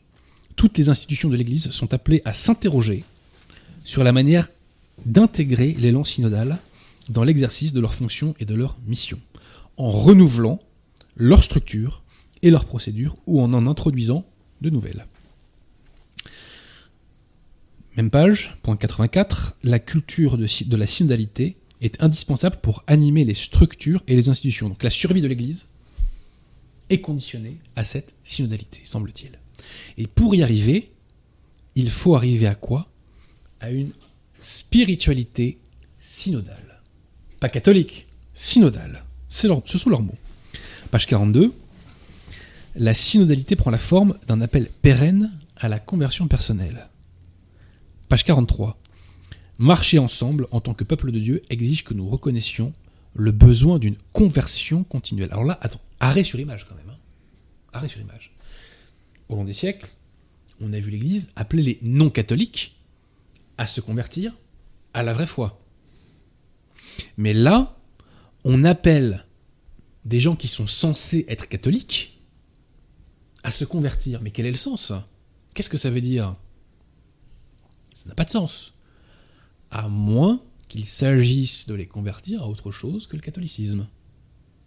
Et nous allons voir que c'est bien le cas. Qu'est-ce que c'est cette conversion à laquelle nous sommes appelés? Page 43, cette conversion, nous dit-on, est dans le sillage de la volonté d'un aggiornamento permanent.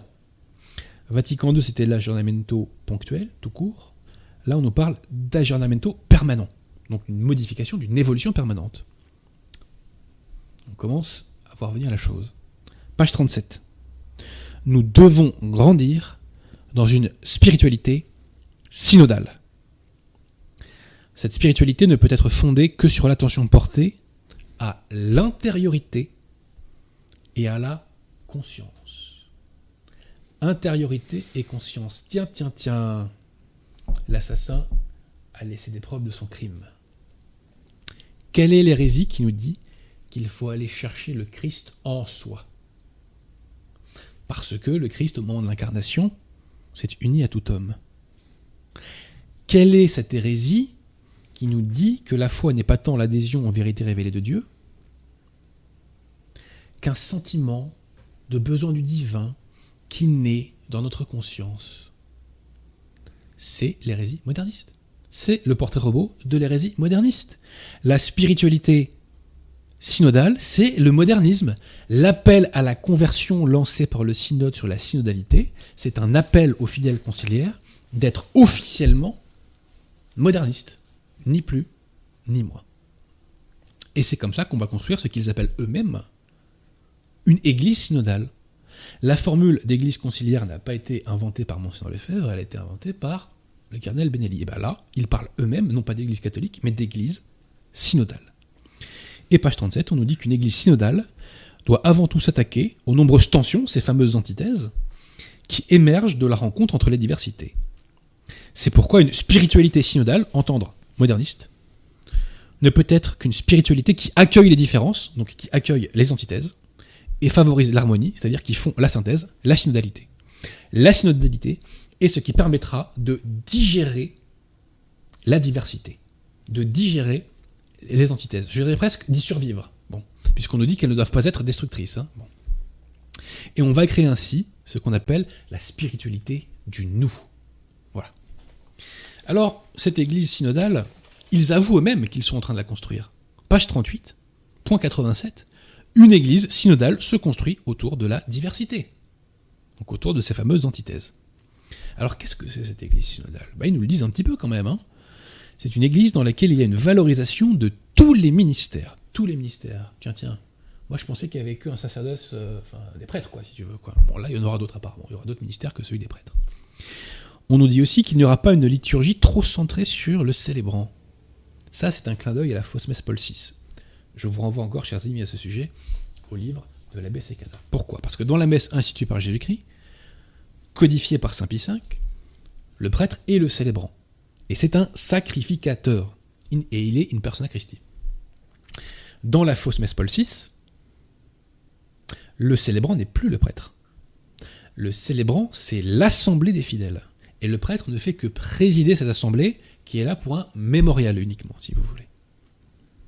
Donc quand on nous dit que la liturgie ne doit pas être recentrée sur les célébrants, on nous dit qu'il n'y aura pas de messe catholique dans l'église synodale. Par ailleurs, par ailleurs, la clé de compréhension de euh, cette église synodale, ils nous le disent eux-mêmes, c'est euh, une phrase d'Isaïe élargit l'espace de ta tente. Et ceci s'illustre par euh, des articulations avec ce qu'ils appellent des tensions créatives. Je, vous en citerai deux. Alors la première tension créative, c'est l'élan vers la mission. Alors là, on se dit attendez, attendez, il y a un problème là. L'élan vers la mission, les conciliaires appellent à un élan vers la mission. Ces gens-là qui disent que le prosélytisme c'est pas bien, ces gens-là qui font du dialogue interreligieux, ces gens-là nous appellent à partir en mission. Voilà, ils ont changé alors là. bah, pas tant que ça en fait, parce que quand on lit la phrase qui suit, c'est un changement d'ambiance. Il s'agit d'une mission que les catholiques reconnaissent devoir mener à bien avec leurs frères et sœurs d'autres confessions. Donc on appelle à partir en mission, donc à convertir les personnes non évangélisées aux côtés d'hérétiques, de schismatiques, d'infidèles. C'est du grand n'importe quoi là. C'est du grand n'importe quoi. Les conciliaires de bonne volonté vont ouvrir les yeux. Mais arrivons à la deuxième tension créative qui est encore plus ahurissante. Cette deuxième tension créative, c'est ce qu'ils appellent un désir d'inclusion. Retenez le mot d'inclusion que j'oppose au mot de conversion que vous allez voir. Et on remarquera qu'ils utilisent un vocabulaire woke. hein. Le, mot inclusion, ça renvoie aux sociétés inclusives, etc. Quand on parlait de conciliation en forme de race dominante, etc., ça résonne. Alors, ils nous le disent très librement. hein. donc, il faut un désir d'inclusion radicale. Personne n'est exclu, hein, nous le disent. hein. Personne n'est exclu de l'Église. hein. Je renvoie au Concile de Florence à ce sujet, qui n'est pas tout à fait d'accord. Donc, il y a un désir d'inclusion radicale. Et on dit que pour élargir cette tente, donc la tente de l'Église, il faut accueillir les autres, faire de la place à leur diversité. À quelle diversité? Diversité, euh, bah, euh, diversité religieuse, diversité sexuelle, etc. Nous allons y arriver. Il nous faut une Église, nous dit-on, page 13, capable d'une inclusion radicale. Et page 16, on nous dit L'expérience du synode peut être lue comme un parcours de reconnaissance pour ceux qui se sentent pas suffisamment reconnus dans l'Église. Page 18, même idée. La synodalité est une invitation à écouter ceux qui se sentent exilés de l'Église. Page 40, même idée. On se fait écho de ceux qui ont la douleur de ne pas avoir accès au sacrement. Apparemment, il y a des gens qui, injustement, n'ont pas accès au sacrement. Sachant que pour pas avoir accès au sacrement euh, chez les conseillères, il faut être motivé quand même, hein, parce que bon, euh, la question de l'état de grâce, euh, ça ne pose pas énormément, généralement, hélas. Et c'est pour eux une source de particulière souffrance. Alors posons la question, chers amis. Qui sont ceux qui ne sont pas suffisamment reconnus par l'Église? Qui sont les exilés de l'Église? Qui sont ceux qui souffrent d'être injustement, injustement privés des sacrements Eh bien, nous avons la réponse aux pages 18 et 19. Et là, accrochez-vous. Alors, première catégorie, les divorcés remariés. Attention, là, les rédacteurs sont mal renseignés. hein. Dans Maurice Laetitia, on nous dit que les divorcés remariés, donc des concubins qui vivent en état de péché mortel, sont des membres vivants de l'Église, donc en état de grâce. Et on remarquera la perversité de Bergoglio, qui parle jamais de scolastique, et qui, quand il doit glisser sa torpille hérétique, là, envoie une formule euh, scolastique pour que les choses soient bien claires. Bon. Donc, selon Amoris Laetitia, et des cardinaux conciliaires l'ont dénoncé par ailleurs, eh bien, les divorcés remariés ont accès à tous les sacrements. Donc là, ils sont pas à la page, hein, les oiseaux. hein. Poursuivons. Deuxième catégorie, qui sont les exilés de l'Église et qui injustement n'ont pas accès au sacrement. Ça, on l'a vu venir, les personnes LGBTQ. Donc on reprend encore une fois le vocabulaire woke, vous l'aurez remarqué. hein. L'un des, enjeux du synode sur la synodalité, c'est la réhabilitation de l'homosexualité. Qui a toujours été condamnée euh, par l'Église, et il n'y a même pas besoin de le développer, euh, tellement c'est une des choses qui a été le plus condamnée, les mœurs contre nature, hein, qui crie vengeance face à Dieu, hein, nous dit le catéchisme Saint-Pitis. hein. Bon. Donc, voilà, euh, semble-t-il, on veut réhabiliter les LGBTQ. Et euh, la troisième catégorie de personnes qui sont les exilés de l'Église. Et alors là, mon cher Daniel, question à 10 000 dollars. Périodiquement, vous pouvez participer au quiz. les personnes vivant dans un mariage, dans un mariage comment, mon cher Daniel, à ton avis? Qui sont les, exil- les exilés de l'Église, qui n'ont pas accès au, sac- accès au sacrement, qui en souffrent? Donc ce sont les gens qui vivent dans un mariage. Contre nature? Hmm, alors, à certains égards, oui, mais pas celui qu'on pense en premier lieu. Donc, Qui sont divorcés et qui sont remariés. Vous êtes, vous êtes des Ah, un mariage interreligieux. Vous, êtes des petits joueurs. Vous êtes des petits joueurs. Les personnes vivant dans un mariage polygame. Ah Alors là, ils sont à la case du dessus. Oui, là. oui. Donc ces gens-là nous demandent de tirer des larmes de crocodile parce que les polygames ne communient pas. Mais là, on est dans la 19e dimension. Voilà. Donc maintenant, on va atteindre la 20e dimension. Il y a des gens qui trouvent qu'il y a une église qui n'est pas assez accueillante. Il faut une église plus accueillante, avec une plus grande disposition au dialogue. Qui sont ces gens Citation. Ceux qui ont quitté le ministère ordonné, donc les prêtres, pour se marier. Donc il faut être plus gentil avec les prêtres défroqués, hein, messieurs les conciliaires, voilà. Soyez moins rigides avec les prêtres défroqués, s'il vous plaît. En tout cas, c'est ce qui est demandé par le synode sur la synodalité. Et là, on commence à comprendre ce que c'est cette église synodale. Qu'est-ce que c'est cette église synodale? C'est une église qui demande une conversion au modernisme et qui en conséquence ne demande pas à ceux qui veulent entrer la conversion au catholicisme. On ne demande pas d'abandonner les mœurs contre nature. On ne demande pas d'abandonner les mœurs qui vous coupent de l'Eucharistie. On n'appelle pas à la conversion, on n'appelle pas au changement de vie. On appelle à l'inclusion, on appelle à l'intégration de ce qui est condamné par l'Église. On appelle à l'intégration euh, bah, de tout ce que je vous ai évoqué là. Donc l'Église synodale, c'est l'Église qui accepte l'erreur et qui accepte le mal. Or, nous savons que l'Église considère que le mal et l'erreur n'ont aucun droit. Donc l'Église synodale, c'est l'Église qui remplace la conversion à la vérité par l'intégration du mal et du faux. Alors comment la fait-on, mon cher Daniel, cette Église? Eh bien, il y a des appels. Il y a un appel à renforcer le cuménisme, page 26. Il est demandé d'accorder plus d'attention à la situation des peuples autochtones, donc des peuples non évangélisés. Leur spiritualité, donc là, il est censé s'adresser des catholiques, hein, leur spiritualité a beaucoup à nous apprendre. Donc en fait, les catholiques ont beaucoup à apprendre d'une fausse religion, quand on traduit. hein. Il y a un appel pour créer des ministères laïques, bien entendu, donc qui sont parallèles, si je puis dire, au ministère des clercs officiels. Et on arrive à la cerise sur les gâteaux, un appel pour que les femmes soient valorisées. Car les femmes conciliaires sont malheureuses. C'est dit dans le texte, elles sont malheureuses. Pourquoi? Alors on nous dit, euh, c'est une supérieure des instituts de vie consacrés, page 28, qui nous dit que le sexisme, citation, est prédominant dans l'Église. Et il faut permettre aux femmes, citation, de, de participer plus pleinement à tous les niveaux de l'Église. Elles doivent prêcher dans le cadre paroissial et il faut créer un diaconat féminin. Et on se pose la question de l'ordination des femmes. Donc on est dans une protestantisation officielle du clergé. Et alors, chers amis, hein, restons, si vous le voulez bien, un petit instant sur l'ordination des femmes. Et là, je faire une dédicace à M. Arnaud Dumouche, qui a envoyé du lourd. Arnaud Dumouche a fait un débat avec un clerc conciliaire. Et monsieur Dumouche, si vous m'entendez, je vous demande de faire d'autres débats avec des clercs conciliaires. Ce clerc conciliaire est un jésuite. Euh, alors, euh, bien entendu, il en chemise, hein, et, euh, pas de soutane, même pas de clergymène. hein. Et pour vous situer le décor, il nous déclare ceci, à trois minutes. Il est clair que Jésus n'a pas institué au sens institutionnel du terme une église. Il a lancé une mouvance. Bien sûr, pourquoi pas un parti politique? À 7 minutes 21. Le Christ n'est pas un fondateur de religion. C'est devenu une religion, mais c'est une autre question. C'est quelqu'un qui a contesté sa propre religion. Il a voulu remettre en question sa religion.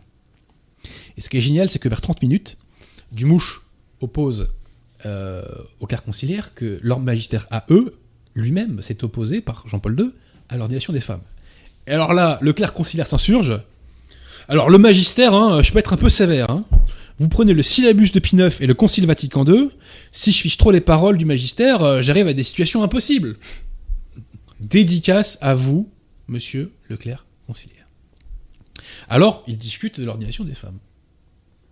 Et à 2054, le clerc nous dit ceci. Signalons tout d'abord que la Bible ne donne pas de réponse claire à ce propos. Donc semble-t-il pour ce clerc, il y a une seule source de la révélation qui est la Bible. Ça, c'est ce que nous dit la religion, enfin l'hérésie protestante. Mais selon la foi catholique, il y a deux sources de la révélation. Il y a les Saintes Écritures et la tradition qui est l'enseignement oral du Christ aux apôtres, qui a été ensuite transmis euh, par l'Église. Et le magistère de l'Église explicite infailliblement ces deux sources euh, de la révélation, étant précisé que la règle prochaine de la vérité, c'est le magistère de l'Église. Ce ne sont pas les Écritures, hein, je précise. hein. C'est XII qui lit dans Moni Generis. Bon. Alors pourquoi ce clerc conciliaire pense qu'il n'y a qu'une seule source de la révélation? C'est parce que c'est l'enseignement de Vatican II dans Dei Verbum. Et on voit là la subtilité moderniste. Dei Verbum nous dit il y a les Saintes Écritures, il y a aussi la tradition, rassurez-vous, il y a aussi la tradition. Mais la tradition n'est que l'expression des Saintes Écritures. Donc il n'y a rien de ce qui est en dehors des Saintes Écritures. Donc en fait, on fait dire qu'il n'y a qu'une seule source de la révélation. Alors à 11 minutes, au sujet de l'ordination des femmes, toujours, ce clerc nous dit que c'est une attente constante depuis quelques années du peuple de Dieu, qui vient de s'être manifestée notamment dans la consultation synodale. J'ai accompagné plusieurs groupes. Chaque fois, chaque fois ça venait. Donc c'est une demande des fidèles conciliaires, et là on voit que les fidèles conciliaires n'ont plus rien de catholique s'ils en arrivent à demander ça. Est-ce que je peux faire la sourde oreille à ce qu'on appelle le sensus fidei, le sens de la foi qui est dans le peuple chrétien? Je dirais quand même un peu d'humilité, cher monsieur, ce qui s'est exprimé dans votre consultation, ce n'est pas le sensus fidei, c'est l'opinion de quelques boomers modernistes belges. L'opinion de boomers modernistes belges, ce n'est pas la voix de l'Église catholique. Et il nous dit que euh, les grandes réformes de l'Église sont toujours venues de la base et pas du sommet. C'est faux. Il y a des réformes qui sont venues de la base, notamment des monastères au Xe siècle, etc. Mais la contre-réforme, ça vient pas de la base. Euh, la restauration du Xe siècle, ça vient pas de la base non plus. Bon. Il semble que c'est une évolution positive de la modernité. Ah bon, c'est la modernité de dire à l'Église ce qu'elle a à faire alors Curieux concept? Il faut revoir la théologie du sacerdoce. Donc en fait, il faut rebattre les cartes de la constitution divine de l'Église. Et à 13 minutes 23, là, c'est euh, un strike, hein, soyons clairs. Il faut élargir la notion de sacramentalité. Qu'est-ce que ça veut dire ça? Ou plutôt retrouver la notion de sacramentalité. J'en conclus que les conciliaires l'ont perdue, puisqu'il faut la retrouver. Nous catholiques, nous sommes restés aux sept sacrements, valides ou pas, licites ou pas. Alors je vous rassure, cher monsieur, non, vos sacrements ne sont pas valides, hein, à l'exception euh, du baptême et du mariage. Je n'ai rien contre les sept sacrements. Alors là, on, là, on dit ouf quand même.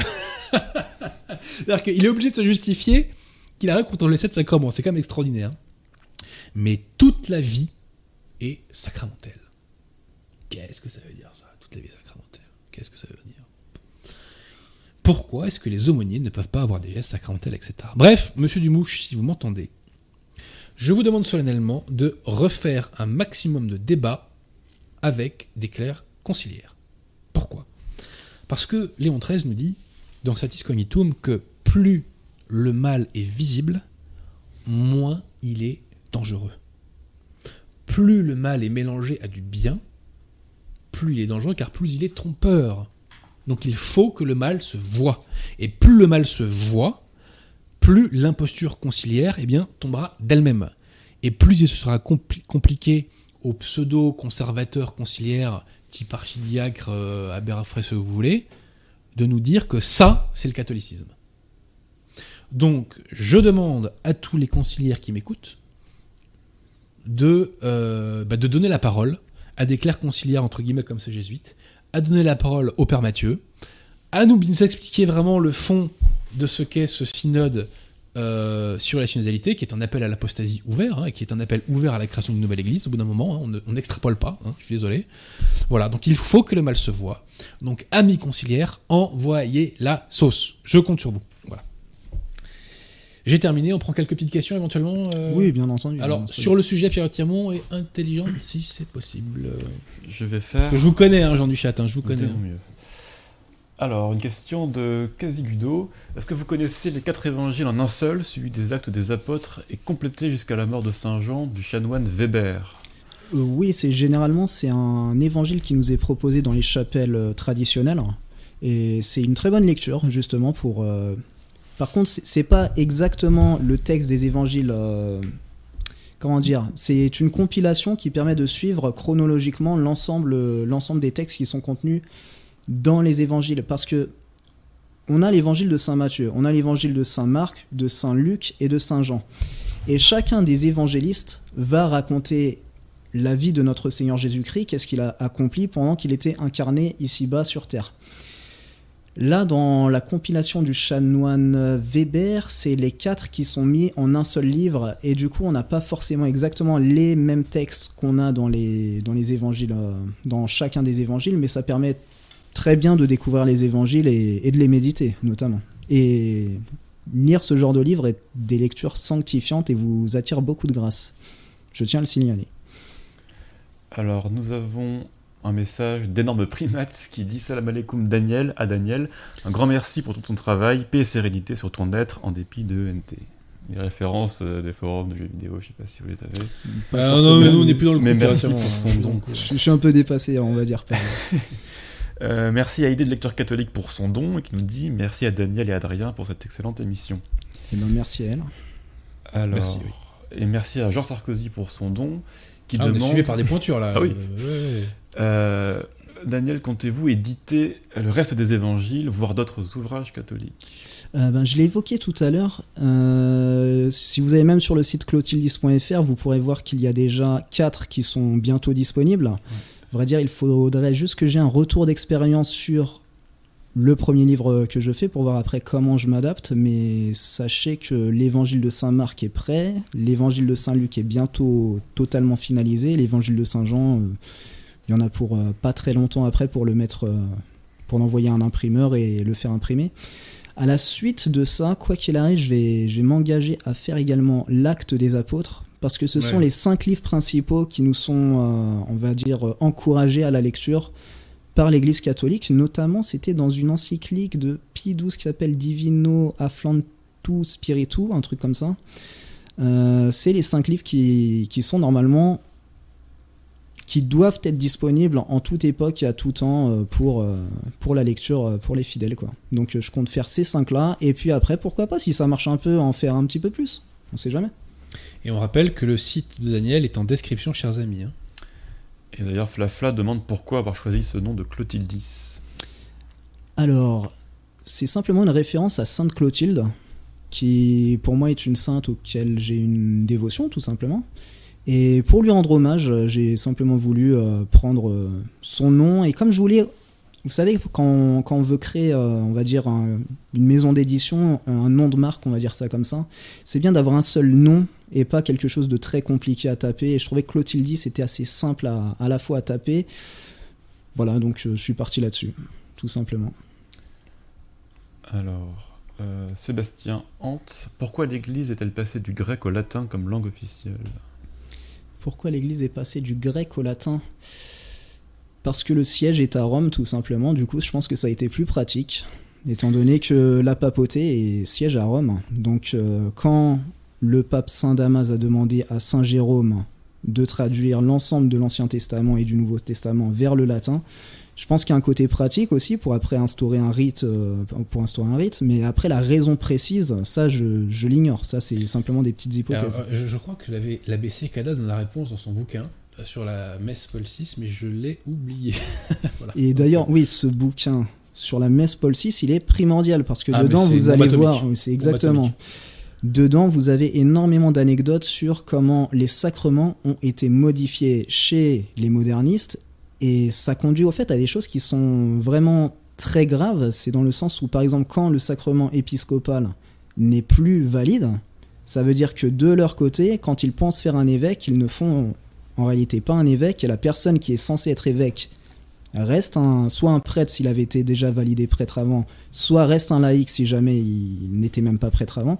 Et c'est pour ça que vous voyez énormément, on va dire, de crises, de scandales dans l'église, euh, dans l'église moderniste, chez les conciliaires. C'est simplement parce que derrière, c'est c'est des indications. Dieu permet le mal pour un plus grand bien, et il permet que son église paraisse en désordre pour attirer les gens à réfléchir. Et vraiment, c'est ce que j'invite les personnes, c'est à vraiment se reconnecter avec leur intelligence et à arrêter de réfléchir avec leurs sentiments, tout simplement. Ça, c'est le mal du siècle. hein. Ah oui, je peux te le confirmer. Tout à l'heure, quand tu parlais du synode sur la synodalité, ben, c'est l'un des principes. euh, Oui. C'est l'immanence vitale. on, on met de côté euh, les principes euh, pour faire prévaloir sa conscience, ses sentiments, voilà. Exactement. Et puis surtout, c'est voilà, c'est facilité. Quoi. Je, je le répète à ce micro, la foi n'est pas un sentiment, la foi est le plein assentiment aux vérités révélées par Dieu avec notre intelligence. Ce n'est pas un sentiment. Et moi j'ai une question, pourquoi est-ce que le Kyrie est resté en grec et, la- et n'a pas été traduit en latin C'est le seul morceau de la messe, j'ai l'impression, qui, qui est grec. C'est vrai que c'est le seul Ah, passage de la messe qui est en euh, grec, je l'ignore pourquoi, J'ai mais pas trouvé de réponse, euh, Mais bon, je, je demanderai à un clerc. ça serait intéressant de savoir. c'est vrai. Alors, euh, des questions, oui. Alors, juste un bémol. Si Dieu pourvoit... Monsieur est un comique. Oui. Si Dieu pourvoit aux besoins matériels pu mettre Justin Bridou. euh, mais bon, c'est- pour les hommes pieux et méritants, pourquoi y a-t-il tant de pauvres et de miséreux? Sont-ils responsables de leur sort? Mais parce que tout simplement, des fois la pauvreté aide à se détacher des biens matériels et que c'est l'un des moyens que Dieu utilise pour euh, justement nous permettre de, de pratiquer ce détachement, tout simplement. Il faut pas voir l'opulence. Généralement, c'est plutôt l'inverse. Dans les évangiles, il est dit à un moment qu'est-ce qu'il est dur aux riches de se sauver parce que justement, ils ont un trop gros attachement aux biens matériels. Et ben des fois, la pauvreté est une bénédiction. Et quand vous voyez des fois l'état on va dire, euh, de notre société et que vous voyez comment les pauvres, par exemple les gens à la campagne et compagnie qui ont moins accès à l'ensemble, on va dire, des richesses du pays, continuent euh, de bien penser, et ben des fois vous, vous comprenez que la pauvreté n'est pas forcément synonyme de, de malédiction. Et que nous dit le Christ sur la richesse, sur l'homme riche dans, le- dans les évangiles? C'est que c'est très compliqué pour lui de se sauver. Exactement. Et Monsignor Gaume euh, a une formule génialissime, je ne sais plus dans quel livre c'est, où il nous dit que le 19e siècle a changé le sens de la vie. C'est-à-dire que depuis le 19e, en fait après la Révolution, le sens de la vie c'est avoir une jouissance maximale. Alors qu'avant c'était pas ça le sens de la vie. Et le catéchisme du Concile de Trente, enfin le Concile de Trente je crois, nous dit que la vie est une pénitence perpétuelle. Et, et d'ailleurs, quand on a accès à des richesses, euh, généralement on a des responsabilités qui viennent avec. Quand on est entre guillemets euh, pauvre, on se contente aussi un petit peu euh, de sa place dans la société et des fois, euh, ben, la place c'est pas forcément de faire des grandes choses. Dieu nous évalue aussi sur tous les petits actes qu'on fait et il le récompense en fonction de tous ces petits actes, de la manière dont on les fait. Et nous sommes jugés aussi sur les talents. C'est-à-dire que si on n'a pas utilisé nos talents, voilà, ça va mal se passer. Exactement. Une question de Martin de Alors Tours. attendez, j'ai une réponse sur le, le Ah. Kyrie. Alors c'est c'est une suggestion. Ça doit être un reste de l'ancienne liturgie qui était en grec euh, durant les trois premiers siècles. Mais pourquoi est-ce qu'il y aurait un reste euh, enfin, aurait-il Bon, été écoutez, laissé tiens bon, euh, ça suffit là. Euh, moi j'ai pas réponse à tout. hein, voilà. Martin de Tours, est-il mieux de lire les chaînes d'or ou la Bible commentée par l'abbé Claire ou l'abbé Fillon? Ah, je conseillerais d'abord euh, la Bible commentée parce que bah, je sais pas si tu es d'accord avec moi, les gens sont un peu fainéants de nos jours. Et quand on leur présente Je- un livre de je- 3000 Je pages, c'est pour ça que j'ai voulu aussi rééditer. Alors, les livres que je réédite, ils sont livre par livre. Il faut comprendre que la Bible, le canon catholique biblique, c'est quoi la Bible? Pour ceux qui ne le sauraient pas Parce que je sais aussi énormément de personnes converties. C'est une compilation de 73 livres, il me semble, pour le canon catholique. C'est toi Quelque chose, dans, euh, ouais, quelque ouais. chose dans cet ordre en tout cas. J'ai pas forcément le chiffre exact, mais il me semble que c'est 73. Et quand je dis de 73 livres, ça peut être des épîtres, c'est-à-dire des petites lettres, ça peut être aussi également des livres.